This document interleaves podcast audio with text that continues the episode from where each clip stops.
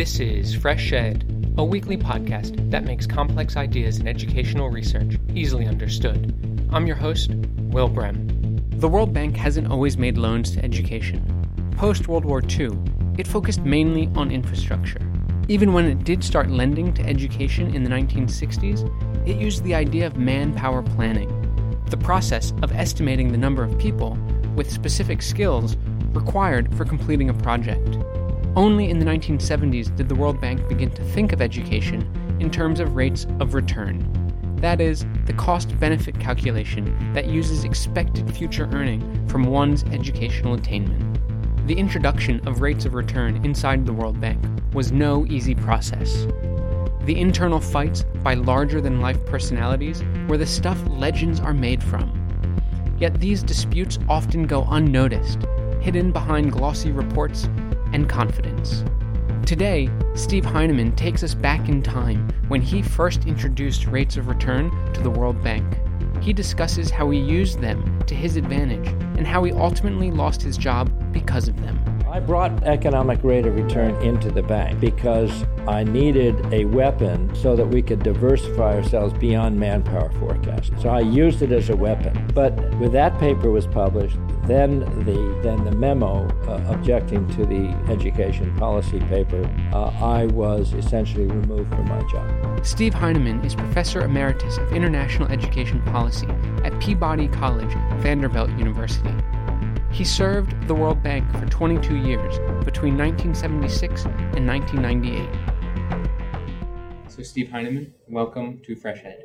Thank you. Glad to be here. So, I want to talk to you today about the political project of human capital, not necessarily the, the economic side of mm-hmm. what it did and you know how mm-hmm. it changed the conception of labor and capital or anything like that. So, you worked in the World Bank, and maybe mm-hmm. that's where we should start, or maybe even earlier, because you were talking about Jean Bowman, mm-hmm. and you learned two things through her. So maybe mm-hmm. we should start there. Well, uh, I took three courses in the economics of education uh, with her. I also studied with her husband, C. Arnold Anderson, and with Philip Foster at the University of Chicago. And they had written um, uh, a paper on uh, manpower planning. And the uh, paper was very controversial, and it was suggesting that manpower planning was um, inaccurate uh, and uh, sometimes counterproductive to education because it all focused uh, assistance in areas of specific skills. So, what was manpower planning? Just like very manpower briefly? planning is a way of trying to forecast where there would be employment in specific skills. You know, in plumbers and, and carpenters and engineers, basically. Uh, it had nothing to do with generalized skills or general skills. It had nothing to do with basic education, nothing to do with general secondary education, and nothing to do, in fact, with um, humanities or any of the uh, social sciences. It was uh, basically confined to how many engineers are we going to need. Uh, and it had several different techniques. And one technique was to look at comparisons of the ratio of uh, engineers to uh, manual laborers in a field of industry such as coal mining in Poland and UK and in, let's say, Russia and find out that the ratio was different. So that might justify more investment in engineering education okay. and to bring their ratio up to some comparable. That was manpower forecasting. So, and it would be similar, like if you were building a road and you would say, we need this amount of concrete or asphalt and we need. It, was pretty much like that. And uh, as it got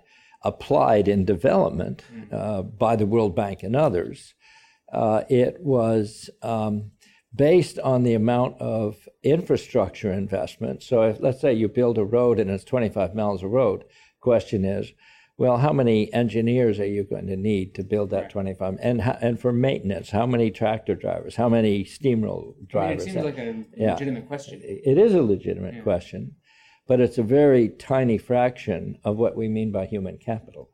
Mm-hmm. Human capital is so much broader, and that was the line of um, of argument, first brought in by Schultz with his classic study on um, on accounting for growth in the U.S. Uh, economy over a period, long period of time, and finding out that uh, a large uh, portion of that growth could be attributed to greater education, general education, and then that was um, advanced both in uh, London and, and University of London and at Chicago by Mary Jean Bowman by uh, pioneering um, the economic rate of return methodologies and that provided a technique for estimating uh, in quantitative terms how much um, one could expect both in private um, benefit and in public benefit uh, from an investment in education, regardless of where that investment was made, whether it was made in engineers or whether it was made in primary school graduates. So it was much more applicable to human capital than manpower planning. And that's what I learned at Chicago. And so it was Mary Bowman for you that was sort of advocating these ideas and wrote this controversial paper critiquing manpower planning? Yes. Is that what she was doing? Yes, yes, yes. It was it was published uh, it's a very famous paper. I, uh, it was published in I think 65 or 66 and I think she was co-authored with uh, C. Arnold Anderson. It was Anderson, her husband. her husband, yeah, who was professor of sociology and big in comparative ed. Huge, yeah, huge. but both of them, they were very interesting people. They were married. She had a joint appointment in the Department of Economics as well as Education. He had a joint appointment in Department of, in, uh, in sociology as well as uh, education. So they both held joint appointments. They were a power couple, right. and they were really, really interesting. So they wrote this classical kind of um, analysis of manpower forecasting, which is very critical. But at that time, every single country in the world, including all the European countries, used manpower forecasting in their economic planning.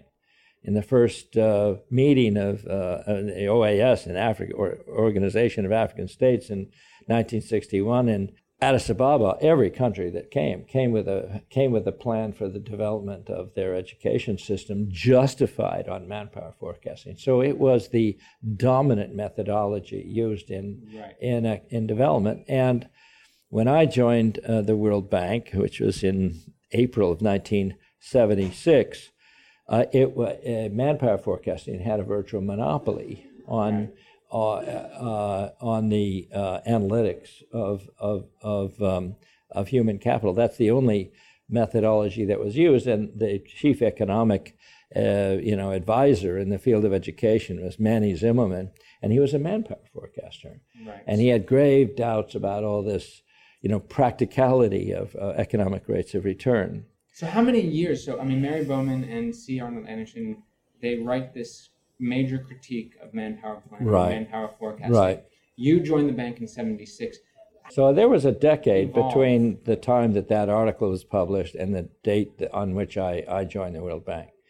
So at least a decade, maybe more. So it had uh, become, there had been some experiments. I think um, Carnoy uh, did so, Carnoy and uh, a um, gosh, I wish I can remember his name, but a um, I think he came from Finland. Uh, um, did some work in Kenya on economic rates of return uh, for the bank and tried to, but the, the, basic argument of the bank that it was impractical. How could you get all this data? Where did you get it? How did you know it's valid? And they they could do manpower forecasting much easier. So uh, it it was uh, it, it they they would not allow any alternative methodology in the World Bank. So, but it, it was very consistent with the way the World Bank got into education, which is in 1962, the first loan to Tunisia.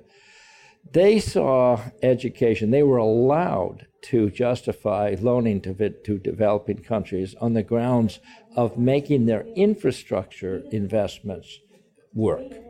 Through education. Th- through, through engineering education. Uh, okay. So, so the, you, you, you, build a, you build a road. You build a road in Zambia. You've got to have engineers uh, to both build it and maintain it. So if you've got X numbers of miles of highway, uh, and it involves you know, $100 million, uh, how many more engineers will you need? That's how the bank got involved right. in education. Right. So manpower forecasting was used as the engine to justify those investments in engineers in Zambia and wherever else. Right, and you investing in things, infrastructure that they've done historically. Correct. So every project between uh, 1962 and 1980, the time of the, the World Bank uh, education policy mm-hmm. paper of 1980, uh, the bank was restricted to lending for vocational and technical education and one little expansion in secondary education in what's called diversified schools, meaning secondary schools with wood shop, metal shop, and domestic science for you know who. oh my God. so every, every secondary, so a country could not borrow money for secondary education unless they built those workshops, including, uh, I was my first experience was as a consultant before I joined the World Bank. They sent me to Somalia and they said, well, evaluate the you know, the effectiveness of these uh, diversified schools. And I said, they're crazy. I mean, they you call them, these are practical, quote, practical workshops. And Somalia didn't have any wood. So they had to import the wood from Italy in order to have something for the kids in secondary school to work on because there was no no there wasn't enough or the right kind of wood. So it it more than it was two and a half times the unit expenditure of a general secondary education. So that's so it made no sense in it, your sort of from your made training. no sense they brought in a new director whose name was Aklilu Habte uh, best boss I ever had in my life. And he came from Ethiopia and he was um, kind of rescued by Robert McNamara and uh, made the first uh, non-European, first African director of the World Bank. And um, I had a private talk with him about it, and I said, "Look, we'll never be able to loan for primary education." I was told by the by Ravi Gehalti, who was the uh, chief economist for the sub-Saharan Africa, is from India, and he said, "We'll never loan for primary education in sub-Saharan Africa." Uh, first of all, it's all dispersed. You can't you can't uh, monitor the projects. You don't know how they're being implemented. And besides, uh, primary education is a local. Uh, it's a, local kind of a recurrent expenditure, and you expect the government to do that. We can't come in. So when I heard that, and I was frozen out of uh, justifying uh, lending of the bank's role in primary or secondary education, I went to my boss at Cleveland. I said, "Well, we have to, we have to do something. What would you recommend?" I said, "Well, there's a guy in London who teaches at the London School of Economics, George Psacharopoulos." And uh, he was trained at Chicago, and he was he he worked with uh, Schultz, and he worked with Mary Jean Bowman, and he's a promoter of economic rates of return and I think we should consider him as a employee of our department. And uh, so Aklilu said to me, "Would you please go to London and talk to him?" Huh. So I did. And so, did you know him from your connection? Um, I knew of him. I had never met him before. So was he before? Was he? he was senior? before. He was my senior. He was right. older than I, and so I had never met him. But I had read things in, and I think maybe. Uh, anyway, I had heard quite a lot about him, so I knew of him right, quite right. well but I had never met him. So I went, went to London and I called him up, and I mean, he knew I was coming, of course, and, and I had uh, lunch with him, and I met his wife, Elena, uh, who is a medical uh, doctor, medical researcher, I think, a liver liver uh, researcher in, in London Hospital. And I explained the political situation. I said, Would you consider working for the World Bank? I'm not offering you the job, I'm speaking on behalf of my director. Uh, would you consider it if we, if we went the next step? And he said he would. So we went the next step, and he was hired, and he was brought in as the chief of a division for education research. Uh, at the bank. What and year was this? This is probably 78 or Se- 79. Okay, so a few years after you were. Oh, yeah. I, I, this is my first you know, I mean, you know, I, I skipped one sort of story. I, I don't know if I told it in the article, but my first time I ever attended a decision meeting on an education project when I worked for the um, World Bank, it was probably April, May, eh, May or June of 1976.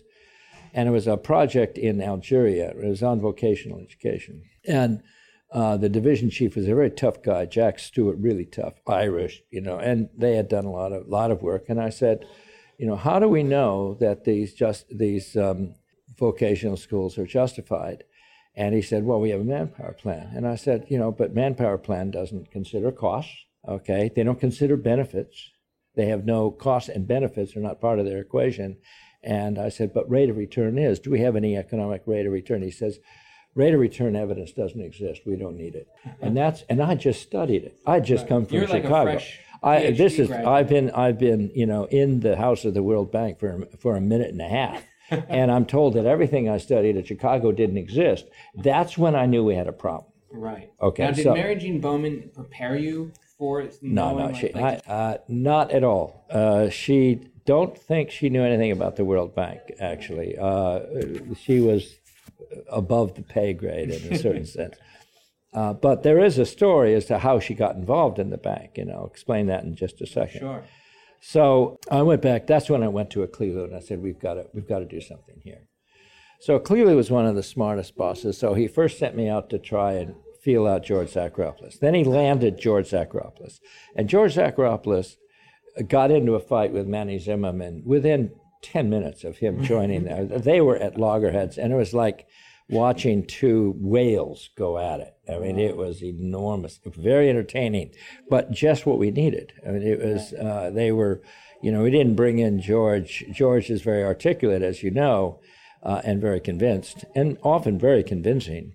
Uh, so we had two giants uh, fighting it out over what methodology is Like most an intellectual debate inside big time. It was enormous. I mean, that often gets lost when you people talk about Uh, It the was- bank. I mean, it- it- they have no idea. Of it. Uh, people from outside the bank really underestimate the amount of intellectual debate that occurs within it. And and when you're involved in it, as I was, and privileged to be, it's exciting as hell because it helps to determine the rest of the world in certain respects. So all this was going on. So Aklilu knew that he not only wanted ec- economic rates of return, but he wanted to justify it with a paper that would be approved by uh, all of the executive directors of the World Bank.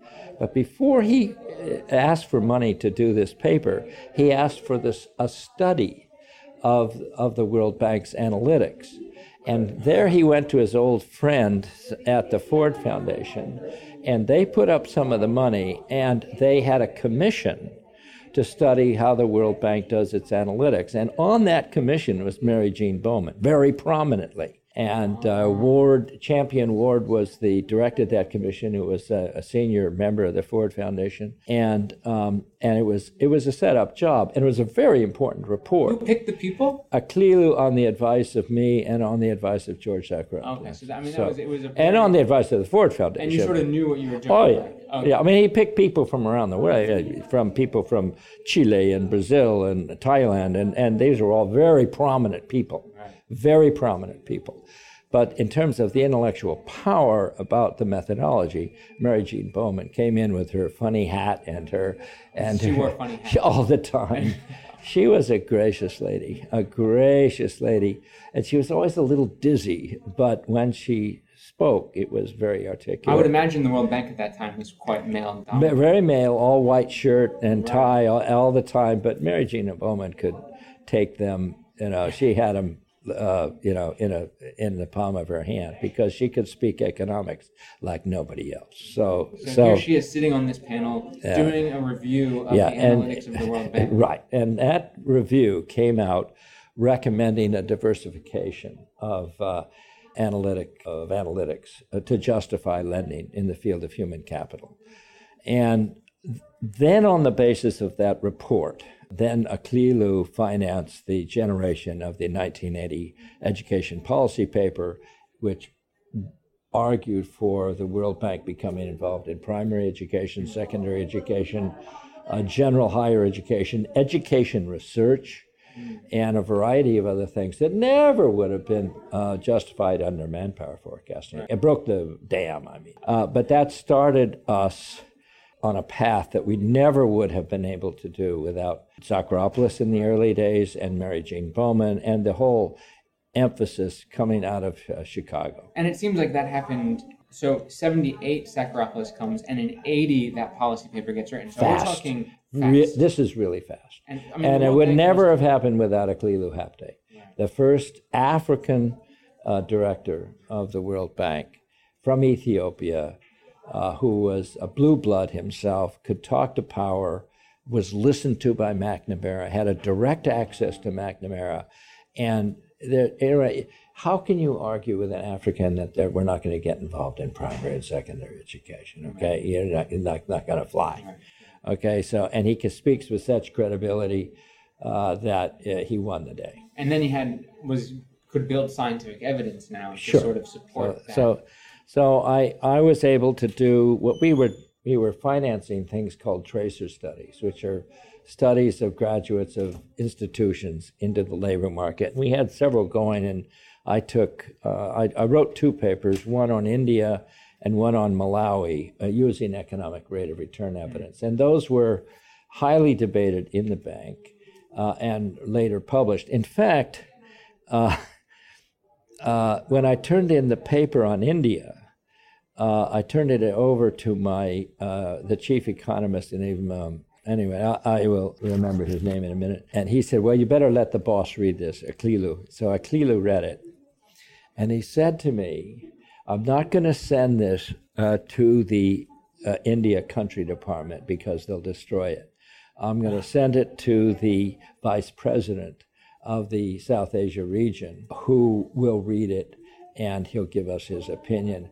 And the next day, I had on my desk uh, a piece of paper with a copy of my paper on India uh, in the in the handwritten note from the vice president of South Asia, trumping all the layers, saying, "Damn fine paper, we need to publish it." That's all wow. he said, and that was using rate of return evidence on India for the first time. Uh, for the first time ever, and we were we had been frozen out of India because India, for a variety of reasons, India didn't think that they could learn anything from the World Bank because they had so many economists of their own and they're very proud people and they, you know, they had other re- they had other things they wanted to bank. But uh, that got that paper published in this in the South Asia region, and that broke the dam in terms of analytics. And then I did another one on Malawi, which also used our own evidence. So those two things started the started the economic rate of return. And once that dam broke, I mean, did more economists get hired? They'd ha- using oh sure, oh yeah, oh yeah, and and it, and George was very busy in his own way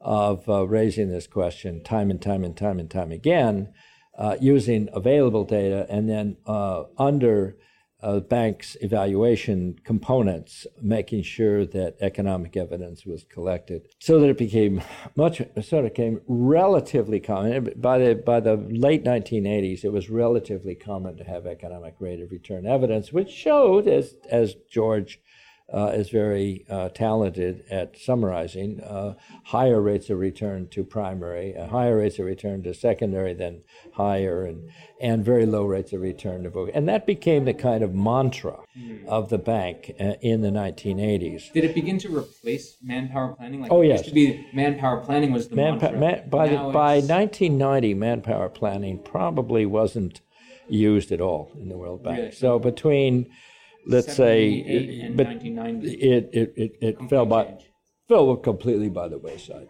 Um, I mean, and then it basically got replaced by a whole nother idea that, I mean, was there big debates on human capital on rates of return?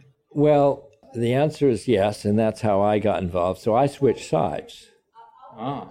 What side? well, side? I brought economic rate of return right. into the bank because I needed a weapon so that we could diversify ourselves beyond manpower forecasting. So I used it as a weapon. So you saw the problems of manpower planning and you said, this is a tool, this rates of return is a Gonna, tool we, to get me to not here. have to use right.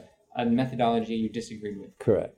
Okay. Then, you know, in the 1980s, a lot of countries were becoming middle income. I mean, there was Thailand, uh, there was Brazil, big huge economies, India itself, of Indonesia. And then in 1989, when the Berlin Wall came down, 26 new countries mm. joined the World Bank when the Soviet Union imploded. And I was put in charge of those countries, all 26, from Hungary to Tajikistan. And these are all countries that had universal primary education, universal literacy, universal secondary education, and where females made up um, 50% of all uh, the graduates from secondary school and uh, in some of the professions uh, were even overrepresented. So the problems of Malawi did not apply to Russia. And we were writing a, a policy paper, and the bank was going to, uh, George was by that time had been made the senior advisor to the senior vice president. now he's your boss. No, no, no, he's not my boss. I didn't report, report it to him. He was in another branch of the World oh, Bank, in the policy making branch. But he had control over all education policy that would go to the board. And as a reviewer of our education policy paper of, of, of that, when it was 1990, 1991, that we were developing in the education department, he insisted on having a monopoly of economic rates of return and that the results would drive our lending priorities so that we would not be loaning for higher education, we would not be loaning for vocational education, we would only be loaning for primary or sometimes secondary Where there's education. the greatest rate of return. That's what he said. And I'm representing Russia and Hungary. And, and they don't need that. They don't, they don't need that. Right. And I realized that if that policy paper becomes the uh, standard argument of the World Bank, I lose my clients. I lose any interest in the World Bank. And so for me, I, it, it's a struggle. So I gather my colleagues together, Ralph Harbison in Eastern Europe, uh, Wadi Haddad in West Africa, uh, and we had a little uh, talk ourselves at a retreat, and we decided to fight the policy paper. And we decided to fight it in such a way that uh, they will never agree to pass it without our permission. So, um, How we, did you do that? well, we wrote a memorandum. It's quoted in that Right, paper. yeah. Okay, so you can go to the paper, you can read what we wrote. And we uh, had it secretly signed by the division chiefs in charge of education. And I don't know how many we had, like by that time, let's say 18 division chiefs that were in one way. And we had like 15 of them signed a protest uh, together. And we sent, and I sent it to every vice president in the bank, including my boss, and the place lit up. I mean, it just, we were at war. And the war was them or us. You're, you know, you, you put that policy paper, we're, and we, you're going to sacrifice our interests. So George has never forgiven me, uh, uh, uh, but we were at war. And I knew, I mean, I knew that, I mean, you've read three papers of mine. The first paper was on uh, economics of education. Now that, that was about economic rates of return. And I didn't, and that was uh, first presented to UNESCO. Uh, and they asked, they loved the paper, of course, because UNESCO always was hostile to the World Bank interpreting economic rates of return. Mean, Always, It from the beginning. narrowed the idea of education. Well, right. It, it became me- mechanistic. And, Yeah. um, so when I presented that paper, they asked uh, what I was going to do with it. And I said, well, I, I think I'd like to publish it. And they asked whether they could publish it in Prospects. And I said, yes, yes, you can. So actually, what I did is I let me think about it. I went home. I had three children who I was raising at that time, and one my son Peter, who was about ten years old, and then Alice was eight, and then little little Julie was about two or three. And I sat them around the table, and I said, "If I publish this paper, I'll be fired." And I wasn't kidding. And could they comprehend that? Peter, you know, that I said, here's what it would mean for you. It would mean that I'd have to find a new job. You'd ha- you'd probably have to change schools. Mm. We'd probably have to sell our house. We might have to leave the Washington area and go someplace else. What should I do? Peter's, P- Peter's, get him, Dad.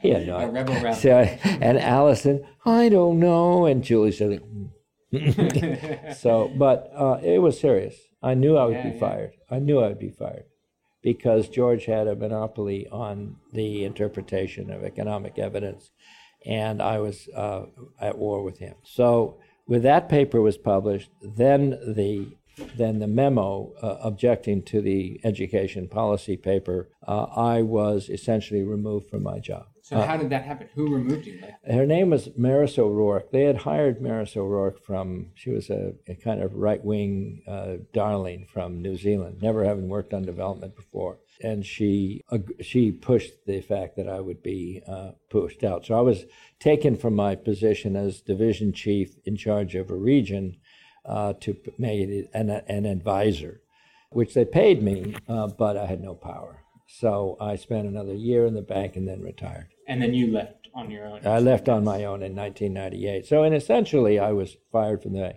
Uh, fired without being fired. Right. It was, it was the, the, way they do it. It was very nice because I didn't do anything wrong. I mean, whether my, you know, I didn't publish anything that was confidential.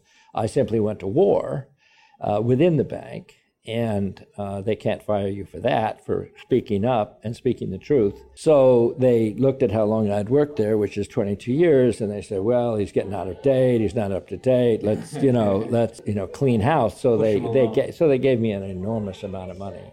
And the moment i left the bank i joined a consultant firm earning the same salary I, I, earned in the bank and did very well for two years. And, and, then I was invited by Vanderbilt to be a professor. But the lesson, for me, the lesson is rather personal. All of us, uh, at one stage or another, many of us perhaps, are faced with the possibility that the institution that we work for, that we love and are loyal to, may be antithetical to, um, to our profession may be doing harm. Right. And I'm, I'm an educator, and I've been an educator since I was in the Peace Corps in Malawi in 1967.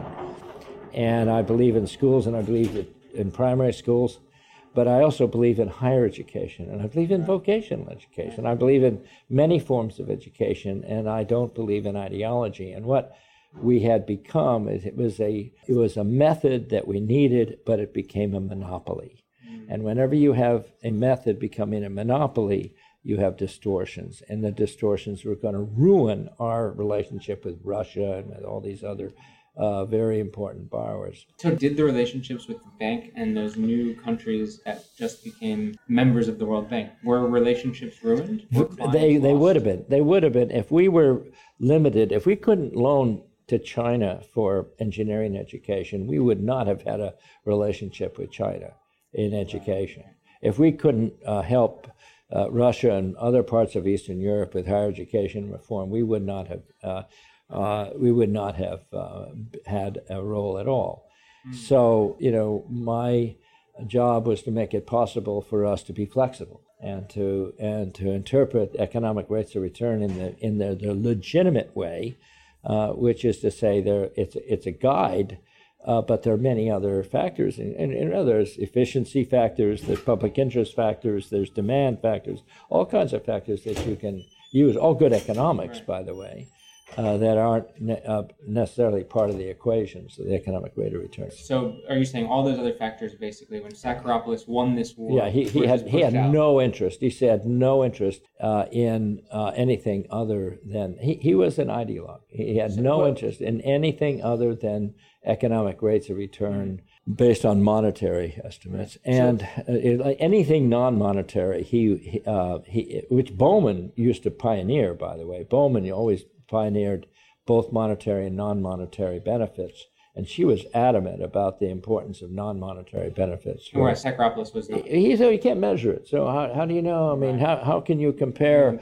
You know, how can you pair good feeling and good citizenship uh, with uh, salaries? I mean, he said you can go to and the the virtue of an economic rate of return to education is that you can talk somewhat in parallel terms with a investment in highways or ports or agriculture or industry and that's very important i mean that's really helpful right. to education.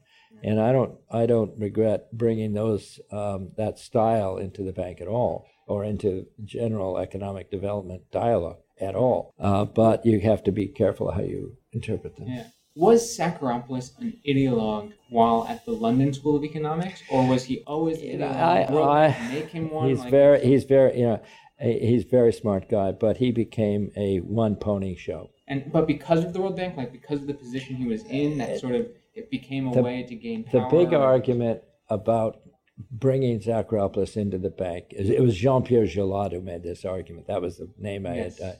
Uh, he said he's he's too narrow. He's he all he cares ah. about is uh, economic rates of return. And I went to bat for him. Oh no no no! He's written this on equity and on, and so. Uh, but in uh, fact, he was. In fact, he was, or he became. I mean, uh, right. Uh, but it was his claim to fame. And and and I, as an editor of the International Journal of Education Development, I use him all the time as yeah. a, as a as a reviewer, and he he's very flippant and he makes a decision within two tenths of a nanosecond, but he's often right about, you know, he'll look at the methodology, so this guy doesn't know what he's talking about because he forgot A and B and C. So I use him for that. I don't use them to make judgments on what kind of policies, what directions you should go, but uh, on technical terms, he's very good. So you leave the World Bank. Psacharopoulos is now sort of quote unquote king to return, dominate conversation. Uh, he, and does it continue he, this way? And, and no, it continued for a very short time. For a very short. Maris O'Rourke was fired uh, within a year after I left. Uh, since I left, the bank has now published three or even four policy papers on higher education, justifying their interest in higher education. And so those papers have become kind of the mechanism by which the bank gets around the Psacharopoulos argument. Right. And then George was forced into retirement and he, he left the bank. So the bank today has had, they went through a decade of trying to um, repair the damage, but they have. And they are as adamant today about uh, investing in higher education uh, as any institution. But they still use rate of returns to justify. Occasionally, occasionally, uh, but never like that. And certainly, they use all kinds of new evidence, a lot of randomized trials, a lot of cost-benefit analysis, uh, a lot of argument on the basis of um, skills that that are developed by human capital that are non-monetary. Right. So I I won the war. Right. You lost the job, but you won the war. I won the war. Right. And so, what do you make of this human capital project, which is relatively new? Have you looked at it and analyzed um, it in any way? I think it's it's it's, it's a kind of a soft weapon. Mm-hmm. It's not a rate of return weapon. It's right. a kind of look. And I, I buy it. I, I have my own dimensions to it. Uh, these days, I I, I talk a lot about the corruption of educational institutions. I talk about the cost of that. I'm, I've developed an interest in uh, faith and faith-based education uh, as a other than state education as a way and, and low-cost private schools uh, and the importance of listening to uh, people's demand for what kind of schools they want. I'm paying a lot of attention now to the content of education and what kids learn and the attitudes they pick up. So, human capital, as interpreted as monetary returns, I think is um, it's run its gamut. I think, uh, and there's a lot of things that contribute to um, economic growth. A lot of ripple effects of human capital investments that we don't yet understand about uh, how uh, jobs are found, how networks work, uh, how people become more adaptable, mm-hmm. how they find jobs in a in a in an environment in which uh, people will not have lifetime careers and in which they'll have uh, jobs. Will they may uh, every one of us will be you know private kind of contractors and move from job to job. All those um, uh, benefits of going to school and going to school with um, with intelligent, fast, uh, interesting colleagues.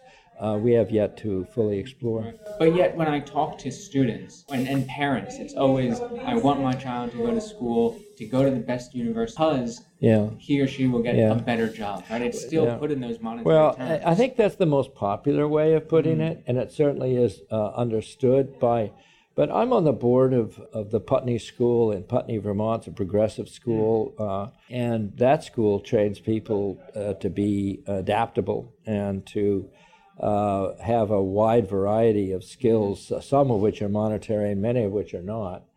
Uh, but which will make them adaptable and happier in their lives. And that kind of education is now becoming very interesting uh, in China. There, and, and, a lot of people in Japan are, are worried about the kinds of um, what you call, let's call it a paradigm of reasoning for, for education, and they think it's not enough.